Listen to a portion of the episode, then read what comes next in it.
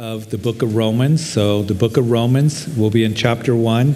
We got as far as verse 17 last time, so we're going to pick it up at verse 18. If you need a Bible, just raise your hand and we'll slip you a Bible. There's some on the front platform. We're glad that you're here this morning. Very important section of the book of Romans that we are in this morning. Probably a section that doesn't get taught a lot in the church today, but as we have seen in our study of Romans, uh, opening this study up a couple weeks ago, that Paul, at the, the conclusion of his third missionary journey, is in the city of Corinth, and he writes this letter to the Christians in Rome. Again, of course, he inspired by the Spirit of God to write these words, and after he identifies himself as the writer of this letter, he's given his salutation, his greeting to them. I've been called separate to the gospel of God, he says. And even though he at this time had never been to the city of Rome, he knew some of the Christians there. As we know that at the end of the book, he's going to greet some personally, over two dozen people, um, as he gives their greetings to them. He had heard about their faith that was spoken of throughout the whole world, and he was thankful for them. He prayed for them. He wanted to come to them. But he writes that at this time he was hindered. And so, concerning the gospel, as, as he begins to write to them, uh, the whole theme of the book of Romans being in verses 16 and 17, I'll read it to you once again, because this is the theme of which the, the book of Romans is built upon. For he writes, I'm not ashamed of the gospel of Christ. For it is the power of God to salvation for everyone who believes, for the Jew first and also for the Greek. For in it is the righteousness of God is revealed from faith to faith, as it is written, the just shall live by faith. And as we discussed last week, and last week with the weather being bad, if, if you weren't here for that lesson, I would encourage you to download it, listen to it. It's on our website. But as we were looking at this, we discovered and talked about how the gospel, first of all, is to be proclaimed. He writes that I'm a debtor to all to preach this gospel, and I'm not ashamed of the gospel of Christ. And it is my prayer, my hope for all of us here at Calvary Chapel that we would never, ever be ashamed of the gospel. And we would never be ashamed or apologize for the truth of God's word. Secondly, there is power in the gospel. It is the power to save a person, to bring forgiveness, to, to make a person new, to give them a new heart, to, to make us alive spiritually. Thirdly, there's provision in the gospel. We are declared righteous, verse 17. It is the righteousness of God through faith. The righteousness of God is revealed. It's that Greek word apocalypse. It is revealed from faith to faith. You see, it's not faith in ourselves, it's not faith in our own efforts, it's not faith in our good works, it's not faith in religiousness. It is faith in the one who came and died on Calvary's cross for you and for me and made atonement on that cross for our sins. So the gospel is available to all that believe. And then we finish with the gospel is personal. It is not believing just in philosophies and religion and theology, but the gospel to Paul and to you and to me who have embraced the gospel. It is real. It is believing in the one who is alive, having a personal relationship with God through Jesus Christ. And with the theme of Romans given to us, the rest of the book of Romans is connected to these two verses here that I just read, verses 16 and 17. Because what we're going to see now as we continue on, that the Apostle Paul is now going to write to us about the gospel of Christ, he will begin to tell us that all of mankind stands condemned before God, that we are hopeless apart from this gospel of Christ. And what will be presented to us from verse 18 of this chapter here through verse 19 of chapter 3 is that every single person who has ever lived or is living or ever will live, that we are guilty before God and that we have need for the gospel to be saved. We are being told this very directly, very plainly, that all of us have sinned. And so we have a need for the gospel, for the Savior of the world, Jesus Christ, for forgiveness of sin and for salvation. So Paul speaks of this gospel as the power of salvation, verse 16, but we need to recognize that we all have need for salvation in the gospel of Christ. So let's begin to look at that as we read in verse 18 of Romans chapter 1. For the wrath of God is revealed from heaven against all ungodliness and unrighteousness of men who suppress the truth in unrighteousness. So Paul begins to paint this picture of the state of mankind. It's not a pretty picture. It is very dark. It is bleak because we need to understand that there is bad news before we can receive the good news. And that's what the word gospel means it means good news. And the truth of the state of man is not that we all have good in us, it is not that we will all make it to heaven because we're all children of God. The biggest problem that man has is not global warming. It's not which political party is going to control government next month. The biggest problem that any man or any woman has is that the wrath of God is going to come against all unrighteousness and all ungodliness. In other words, God is going to deal with sin. He's going to deal with transgression and iniquity. The Bible tells us that God is perfectly righteous. He is holy and he is pure.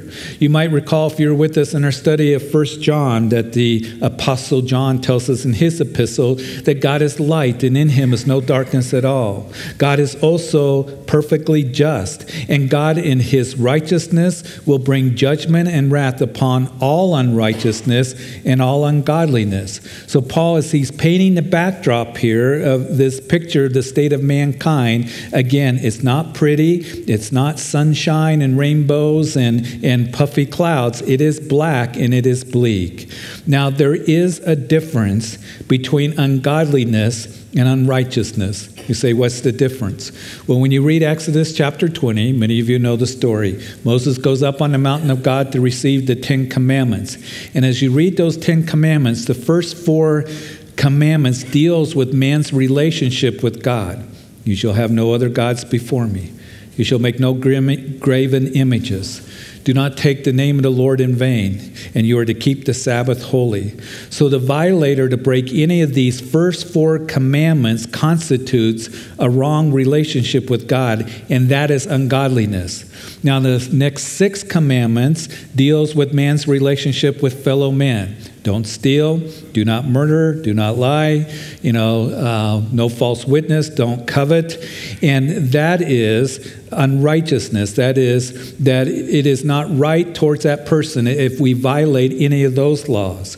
So, ungodliness and unrighteousness will lead to the truth being suppressed. And that word truth here in verse 18 has the literal meaning to lay hold of to disregard truth. It's to fight against it, is the whole idea. To hold it down, to keep it down. And I don't have to tell you that we clearly see that in our culture and in our world today, that God's word, which is truth, is being suppressed. People rebel against it, they will fight against it, they replace it with a lie deliberately ignore God's word, dismiss it, and unfortunately, we are even seeing it more and more in the church at large. There is a suppressing and a holding down of the truth, the dismissing of the truth. And keep in mind, as we go through this section of Romans, that can be hard for some of us to hear, that it is God's truth that is being declared to you and to me.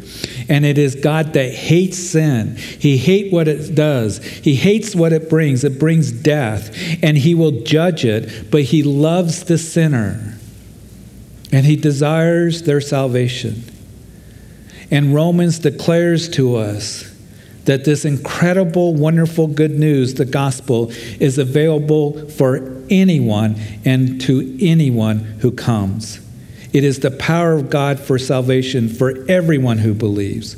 So keep that in mind as Paul is giving this dark assessment of mankind that has suppressed the truth as we continue to read in verse 19, because what may be known of God is manifest in them, for God has shown it to them. For since the creation of the world, his invisible attributes are clearly seen, being understood by the things that are made, even his eternal power and Godhead, so that they are without excuse. Romans chapter 1 makes it very clear that creation around us testifies to every man who has ever lived the reality of God. It, first of all, testifies of his power. We've seen that truth in the book of Isaiah on Wednesday nights. That God is coming to his people and he's saying that I am God and there is none other. I am the one that stretched out the heavens and the earth, and I have the power to save you from this captivity that's coming from Babylon. I saved you from the Egyptians. I saved you from the Assyrians. And so he's trying to get them to turn back to him, but they were turning to those idols that could not help them and we're worthless. He says, I'm the creator. I created you for my good pleasures. I've redeemed you. And creation not only testifies of his power, but also testifies of his wisdom. Because there is a design. There is a wonderful, complex design that is absolutely incredible. Don't you see it around us? Of course we do. As you look at plant life and animal life and the different ecosystems and the complexity and diversity of all of it, and we look at it, how wonderfully it is made, and understand it more how you and I were made, and to say that it evolved, that there's no God that created us as we look around this to see it, and one of the ways that man holds down or suppresses the truth of God is by saying God did not create the heavens and the earth. That the creation account of Genesis is nothing but a big myth, and creation happened by chance by a series of cosmic events and evolutionary processes over billions of years, and now we have creation around us as we know it. There are even whole denominations that are dismissing the first 11 chapters of Genesis, saying that, well, we can't really hold that as God's word. And you see, that is being proclaimed that there is no God that created the heavens and the earth and taught in every university, in our schools, to our kids, in the museums. Declare that life around us evolved and that there is no God that created the heavens and the earth as we know it. You know, I graduated from a science major at CSU, and I remember learning about the different ecosystems and biology and ecology and you know, dendrochronology and, and all the different, you know, ologies that I had to take. And as I was learning about it, I thought, man, this is amazing. Just how God made plant life and in the forests and the trees. And I was in natural resource management. And, you know, the, the lodgepole pine that we have here in Colorado, that the pine cones are serotinous. That is, they are solid and they will stay that way. And the only way that they open up to release their seeds is by heat when a fire comes through that area and cleans that area out, that God made it to where those pine cones open up and then they regenerate a new forest. And that's what we see very clearly if you've ever been up in the Yellowstone ecosystem, that those fires, I was up there in 88 when that fire was moving through that lodgepole pine. The beetles came in, killed a bunch of pine trees. The next thing in the ecology in the stage is the fire goes through, cleaned it out, now you have a new forest and it's healthy. And God made it that way. It was designed that way. Do you think the pine cone evolved by itself that way? No, it didn't. And you're looking at the complexity and diversity of life. And, and, as you look even at our solar system, there's order. And if you believe the Big Bang, one of the problems that people have is how did the Big Bang create order? Where there's galaxies and solar systems and suns and if you take our solar system, you take our planet and the size of the planet and, and the, the rotation around the sun and the size of the sun and the nitrogen oxygen ratio and the water to land mass ratio and, and all these different things, that some of them changed 1%, we would not have life as we know it. And it happened by chance? That's like saying that a tornado goes through a junkyard and creates a 747. So, evolution is something that is pushed today. Somebody gave me this article, it's very fascinating. A couple weeks ago about the hummingbird. We all love hummingbirds, don't we? And there's over 300 species of, of hummingbirds. And this hummingbird is called, um, the article, uh, Creation Superhero. But the hummingbird, when it's hovering, you know how the hummingbird hovers, its wings are beating 50 to 80 flaps per second. When it is flying, it increases to as many as 200, you know, flaps per second. That's per second. And the article goes on to say about the metabolism of the hummingbird. The term eat like a bird takes on a new meaning when you consider the fuel required to keep this relentless powerhouse churning for seemingly endless stretches of flight. The metabolism of the hummingbird is the highest among all vertebrates. When active, its heart rate, listen to this, is up to a staggering 1,200 beats per minute while the respiratory rate, even at rest, is up to 250 breaths per minute. To support such breathtaking metabolism, this marvel must eat almost constantly to get the energy needed. Every day it extracts nectar from up to 2,000 flowers. Here's what's interesting if humans were able to operate at their energy level, we would have to ingest almost 1,300 hamburgers a day just to keep up. Can you imagine that? Furthermore, our heartbeat would be 1,260 times a minute, and our body temperature would rise to 385 degrees Celsius. That's 725 degrees Fahrenheit, which we would never reach that temperature because we would all just blow up and turn and burst into flames, is what would happen. It's true. So, it's interesting. Millions and millions of dollars have been unsuccessfully invested in biometric engineering and aeronautics engineering, trying to duplicate how the hummingbird flies because it hovers at 90 degree angles, goes backwards, and all of that. Wasted their money. Millions of dollars. I have absolutely not, no idea. And that evolved the hummingbird. You know, some of us that love to go out fly fishing and stuff, you, you, just look at it. I taught my kids how to fly fish, and if you want to be a good fly fisherman, you got to understand, you know, insect and, and their life cycles and, you know, how the trout eat it, and, you know, from midges to emergers to dry flies to hatches that are happening. It's, it's all connected together. And it's all wonderfully made by the Lord, the God of the universe. And I think Christians get duped into thinking that they have to assassinate, you know, your brain just to believe in the creation account of Genesis. That it's only good science if you support evolution, and that is not true. There is good science, there is excellent science to support the creation account in Genesis and a worldwide flood.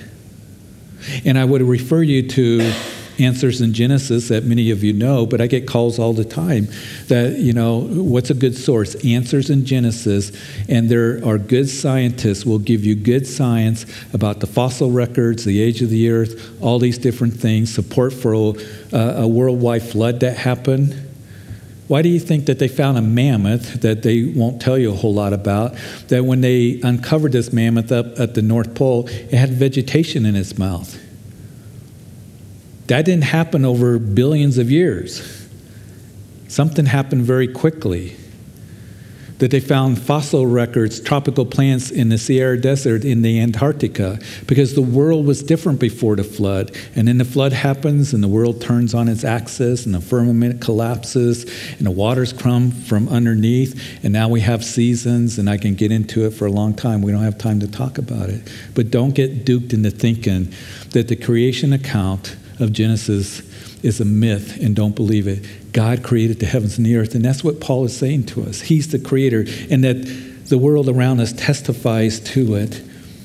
And what we do is we teach our kids here at Calvary Chapel, your kids, what the Bible declares and God's truth concerning creation and how wonderful and marvelous God made this world in six days. And it saddens me that more and more Christians and Christian leaders are abandoning, you know, that section of the account of Genesis of creation and God created. And, and maybe He did, but the process got started with evolution. And you have theistic and progressive evolution, and you have the gap theory between Genesis 1 1 and 1 2, and the earth was void and without form, and then evolution took place, and then God started creating. There is a big problem with that that theory, and it's simply this. We're going to read later on in the book of Romans that Paul writes the truth that when did sin and death come into this world?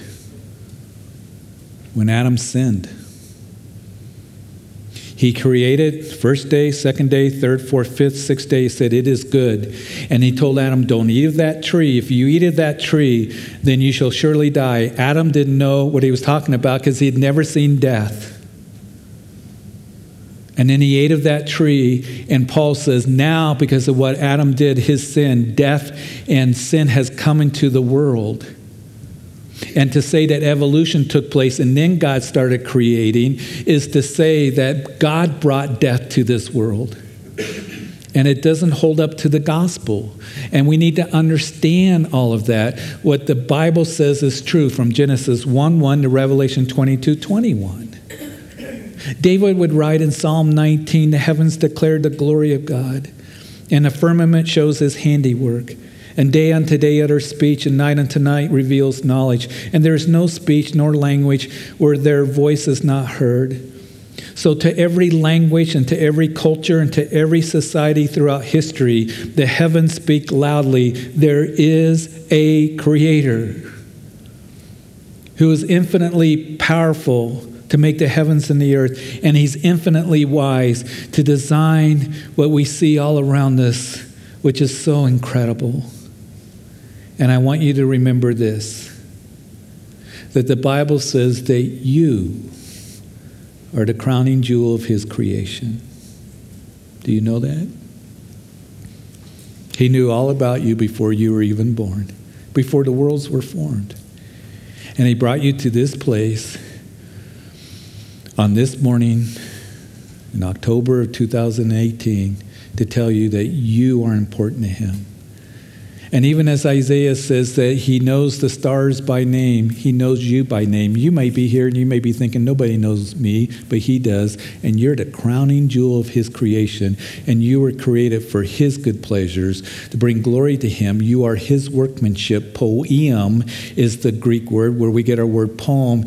Ephesians chapter 2, verse 10. Whenever you write a poem or, you, you know, it's heartfelt, He has a heart for you. And He wants to save you. And He wants your life to count. He wants to use you. He wants to do exceedingly abundantly above all that you ask or think. He wants to have relationship with you and fellowship with you. And it's possible through Jesus Christ. And as we continue in verse 21, because although they knew God, they did not glorify him as God, nor were thankful, but became futile in their thoughts, and their foolish hearts were darkened. Professing to be wise, they became fools, verse 22. So to rule out God is the stance of a fool. For the fool has said in his heart, David wrote in Psalm 53, the fool has said, There is no God. And to try to understand the universe apart from God is impossible without getting into all kinds of foolish theories and speculations and all of this. Speaking of foolish theories, uh, I read this to you not long ago, a couple months ago, uh, in our Isaiah study. So please forgive me if you heard this for being redundant, but I think it's worth mentioning it to the rest of you uh, because it's very much applicable to what we're talking about. There's an article that came out two years ago, September 2016. Here's what the article reads In a note to clients out Tuesday, Bank of America, Merrill Lynch, we've all heard of them, haven't we? Said that there's a 20 to 50% chance, 50% chance, that we're living in the matrix meaning that the world we experience as real is actually just a simulation. The article goes on to say that many, not a few, but many scientists, philosophers, and business leaders believe that there is a 20 to 50% probability that humans are already living in a computer simulated virtual world. Researchers gathered at the American Museum of Natural History to debate this notion. The argument is that we are already approaching a photorealistic 3D simulations that millions of people can simultaneously participate in. It is conceivable, what they concluded, that with the advancement in artificial intelligence, virtual reality, and computing power, members of future civilizations could have decided to run a simulation on their ancestors. So what they are saying is this is that this is all fake.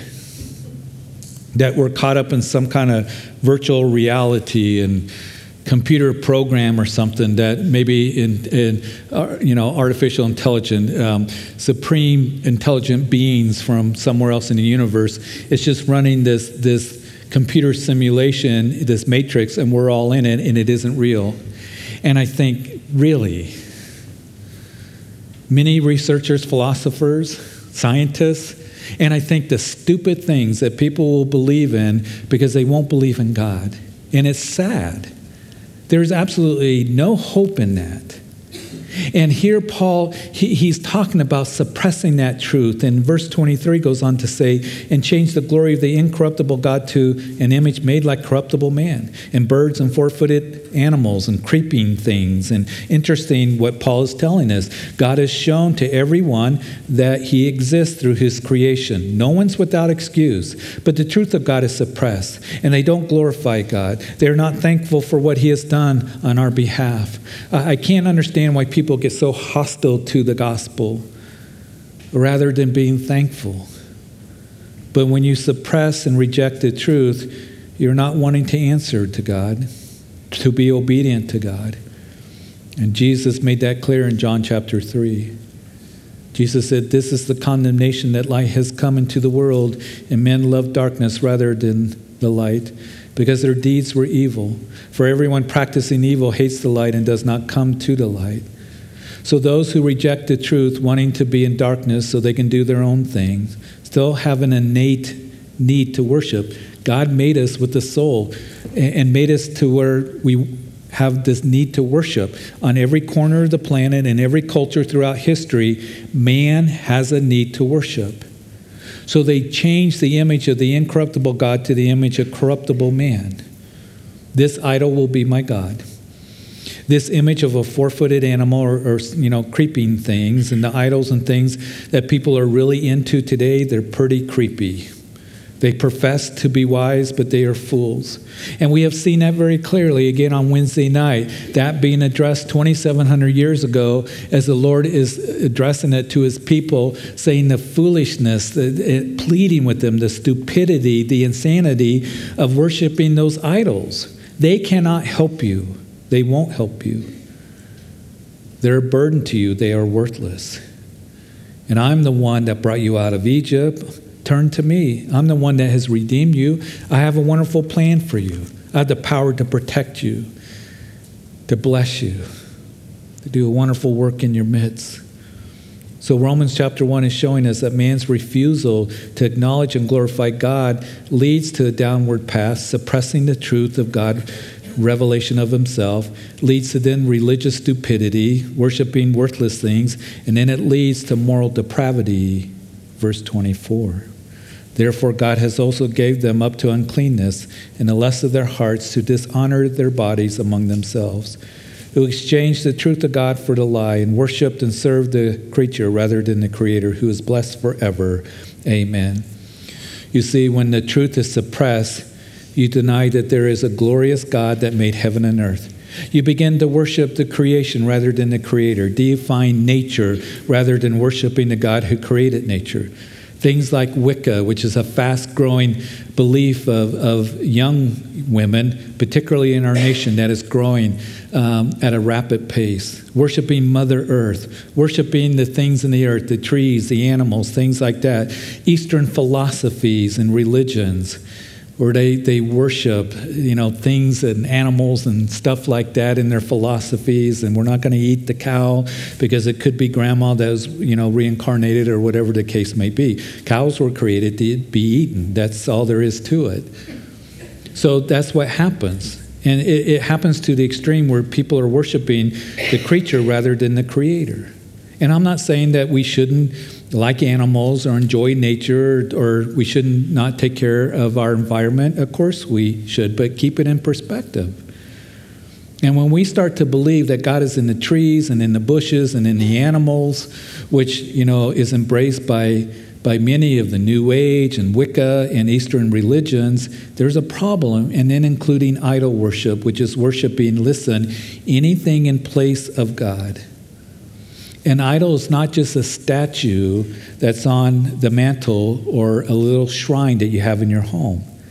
An idol is anything or anyone that you love, that you turn to, that you believe in, that really motivates you in life, and that you trust in more than the Lord. There's a lot of idols. It can be money, it can be greed, possessions, power, self Everybody believes in something. We're going to worship something. Remember, some of us older, the old Bob Dylan song? Everybody's going to worship something, and it's true. And many have and do exchange the truth of God, notice, for the lie. Notice not a lie, but for the lie. And what is the lie? That I can live apart from God that I can live apart from the true and living God, which He has declared to be who He is in His Word, that I can exist without God. That, that I can exist apart from my belief in Jesus Christ and the gospel of Jesus Christ. I can have eternal life apart from Him and the one who died for me on Calvary's cross. It's interesting that you know, the lie here is used one other time in Second Thessalonians chapter 2 concerning when the Antichrist comes along and he sets himself as God up in the temple of God to be worshiped as God. And we're going to see that strong delusion is given to those who turn to him by his lying signs and wonders, and they believe the lie is what Paul writes, that he is in replacement of God. And that's really what Paul is saying. There's a replacement of the true and living God. Make God in your own image. And we see that happening, don't we? And he continues saying in verse 26 For this reason, God gave them up to vile passions, for even their women exchanged the natural use for what is against nature.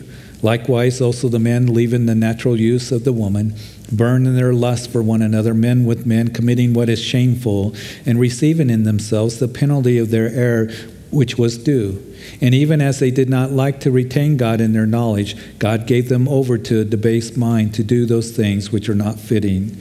We live in a society, we live in a culture that no longer is driven by morals or logic, but today we are motivated and driven by our lust. Many of the laws that are made today, many of the philosophies that are followed, much of what people try to embrace in culture and the current trends, it's not about morals or logic. Decisions are made so that people's lusts can be fulfilled. We see it on the TV shows, the reality shows, the sitcoms, the movies, and it's terrible. And we need to understand something, folks that God, throughout His Word, from Genesis to Revelation, has declared that there is sexual sin. There is heterosexual sin, and He declares in His Word very clearly, just as He's doing here in Romans chapter 1, that there's homosexual sin. Homosexual sin is sin against God, and it is sin against nature. Look at verse 26 exchanging the natural use for what is against nature. Men leaving the natural use of the woman. And it is tragic that we are seeing in the church today, and I say this really with a broken heart, and I say this with a concerned heart, that the church, which is supposed to be a voice for God, but what we are seeing is more and more denominations and independent churches are accepting any kind of immorality, It's okay if, if, you know, boyfriend, girlfriend live together in sin. We're not going to judge you. We're not going to make you accountable. We're not going to say anything. How more and more accepting homosexuality as not being sin. It's okay. Go ahead and live that way. And the church more is winking at sin, and the church at large is becoming morally bankrupt. And our culture is becoming more spiritually out of control and the world is telling us, and even some in the church that stand on God's word, to shut up and you be quiet. And you need to celebrate sin. And you need to call what is evil good. And if you don't, you're hateful and you're intolerable. And I want to say this that we teach God's word with love here. And if you are involved in any kind of sexual sin, God is calling you to repent from it. It's amazing how many couples, men and women, think it's okay for them to live together outside of marriage and be sexually active, that God doesn't care. He does care. How many are saying that it's okay to live that homosexual lifestyle? And God says it is sin and we see the consequences that are happening that are very great. Do you realize that on this day, today in our nation, that 55,000 people will contract a sexually transmitted disease in one day? Which, by the way, is over 20 million people a year in our nation. There are over 30 STDs or STIs that there's no treatment for. 80% of those who have herpes having no idea that they have it. Oh, I got a lot more statistics. You can look them up yourself. Of the consequences of what's happening to a culture that says you can do whatever it is that you want. We don't live by our morals, we're going to live by our lusts. And not only the physical consequences, but the emotional devastation that it brings. And I want to say this to all of us that God has called us to live in purity. And for you who are single, and particularly you who are young, to keep yourself pure till your wedding day is a great, great thing in the eyes of God. And you young ladies, you wait for a young man that's going to come along and lead you in that way that's going to lead you spiritually, is going to protect you. And if he tries to pull you in to any kind of immorality, that's not showing love to you. He may say it is, but it is lust in him fulfilling his lust. and young men, listen. If you are developing a relationship with a young woman, a young girl, you make sure that purity is something that you hold to and you lead in that and you make sure that you are leading in a way that is pleasing to the Lord.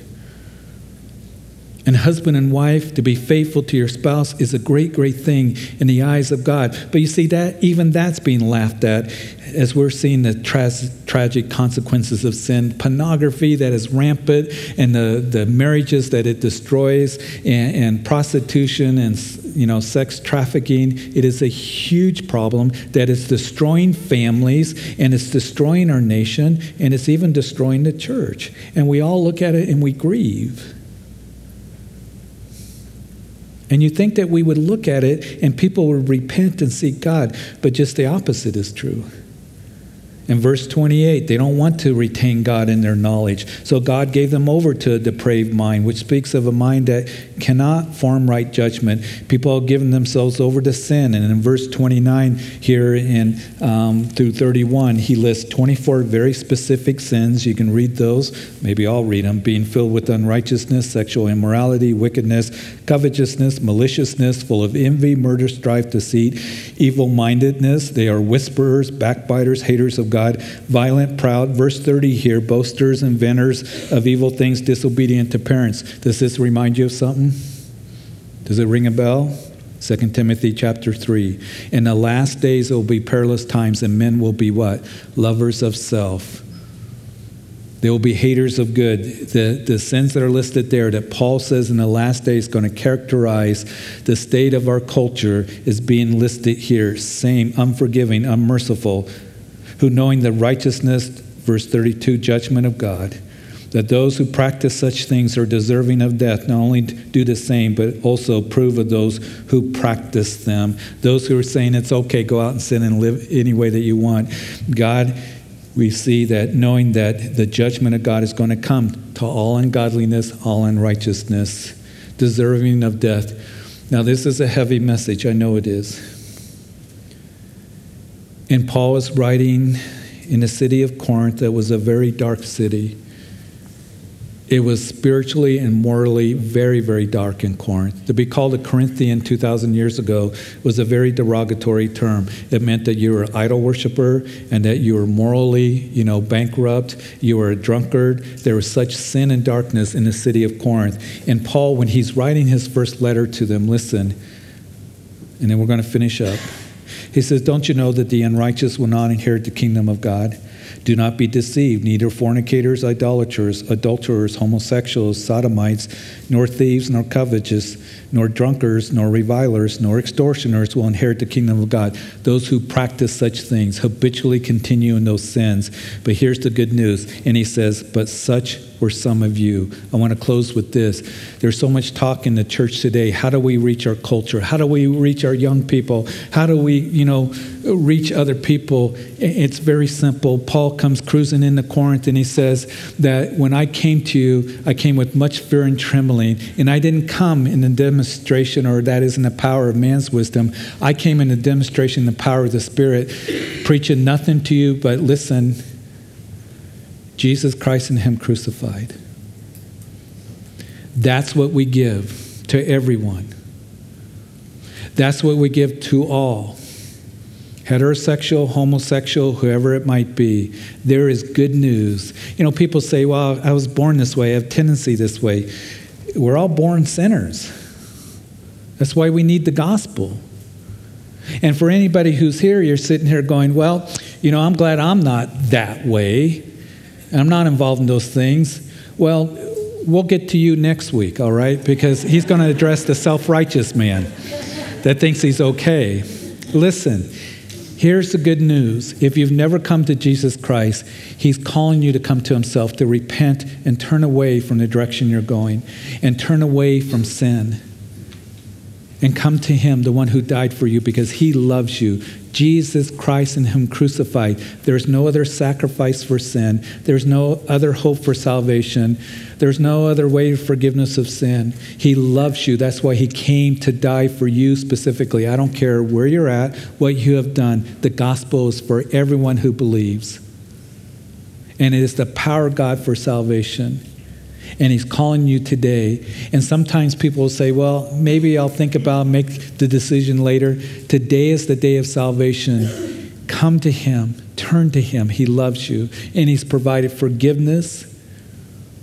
And he's provided eternal life and right relationship with the Father. It's only through Jesus Christ who loves you so much. But he's calling you to turn away, to repent, and turn to him. And if that means anyone, to anyone at this service, if you're listening on live stream or later on the radio or here in the sanctuary or out in a coffee shop that's packed out, give your life to Jesus Christ. He is your hope. He is your only hope. And He's calling you right now. So, Father, we thank you. We thank you so much for the gospel, which is the power of God for salvation. And I thank you that we get to proclaim it as through your word. And it is for anyone and everyone who believes. I thank you for your love that is unfailing, but you are a righteous God, and you will judge all unrighteousness and all ungodliness.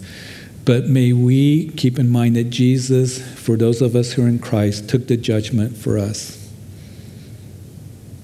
And I pray that he, you would realize, if you've never come to Jesus, that he did it for you as well. And it is from faith to faith, for the just shall live by faith. It is coming in faith and understanding that you're a sinner and need to be saved and forgiven, the greatest deed of any man or any woman.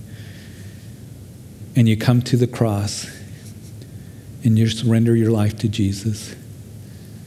You see, he rose from the grave. That's what makes Christianity unique. All other religious leaders, they're still in the grave, but there's an empty tomb in Jerusalem And he proved, as Paul writes in chapter 1 here, that he's the Son of God and validated what he did on Calvary's cross. Will you come to him and call out to him? There is forgiveness. He created you to have fellowship with you, to forgive you, to have right relationship with the Father. You can do that right now. Right in your heart, sincerely, you can pray, Jesus, I come to you. I'm a sinner. And I need you. I turn to you, I repent, and I turn to you, and I ask that you would be my personal Lord and Savior. I believe you died on that cross for me. Forgive me. That you rose again in your life, speaking to my heart. And now I make this my gospel Jesus Christ and Him crucified. And I want to walk with you. I want to know you. And Lord, I want to be filled with your love and spirit. Help me to live a life pleasing for you. And thank you for hearing my prayer. In Jesus' name. And listen, while we're being respectful, I know I can just see those in the sanctuary, but even out in the coffee shop, or maybe you're listening on live stream or on the radio later. But for now, for you here, if you prayed that prayer, will you do me a favor? Will you put your hand up and put it back down? Just, God bless you. Anybody else at all? Lord, maybe I don't see others that are making the decision, but I, I thank you for that. And I thank you for those who have made decisions this morning for you, coming to the gospel of Jesus Christ. Lord, maybe those that I don't know, have been listening or, are going to listen. So, Lord, we pray for the power of the gospel, for a great awakening in our church, for this community, and not be ashamed of it. Father, I do pray for all of us here that we would stand on truth, that we would desire to live a life pleasing to you. I pray for our young people, particularly that are being lied to, that they can live any way that they want apart from you, that they would not buy into that lie, but live a life for you, Lord. You come to set us free to give us life and life abundantly. We know that the world will just put us in bondage or anyone in bondage, in confusion and despair and defeat, because the world is a big ripoff and a lie. So I pray for our young people to stand on your truth and that we would encourage them that you have a wonderful plan for them and for all of us Keep our marriages strong, faithful to our spouses. Lord, not to set any evil thing on our eyes that's all around us, Lord. It, we want to be washed with the water of the word and renew our minds that we may know what is that good and perfect and acceptable will of God. I pray you bless everyone here now as we go our way. And it's in Jesus' name that we pray. And all of God's people said,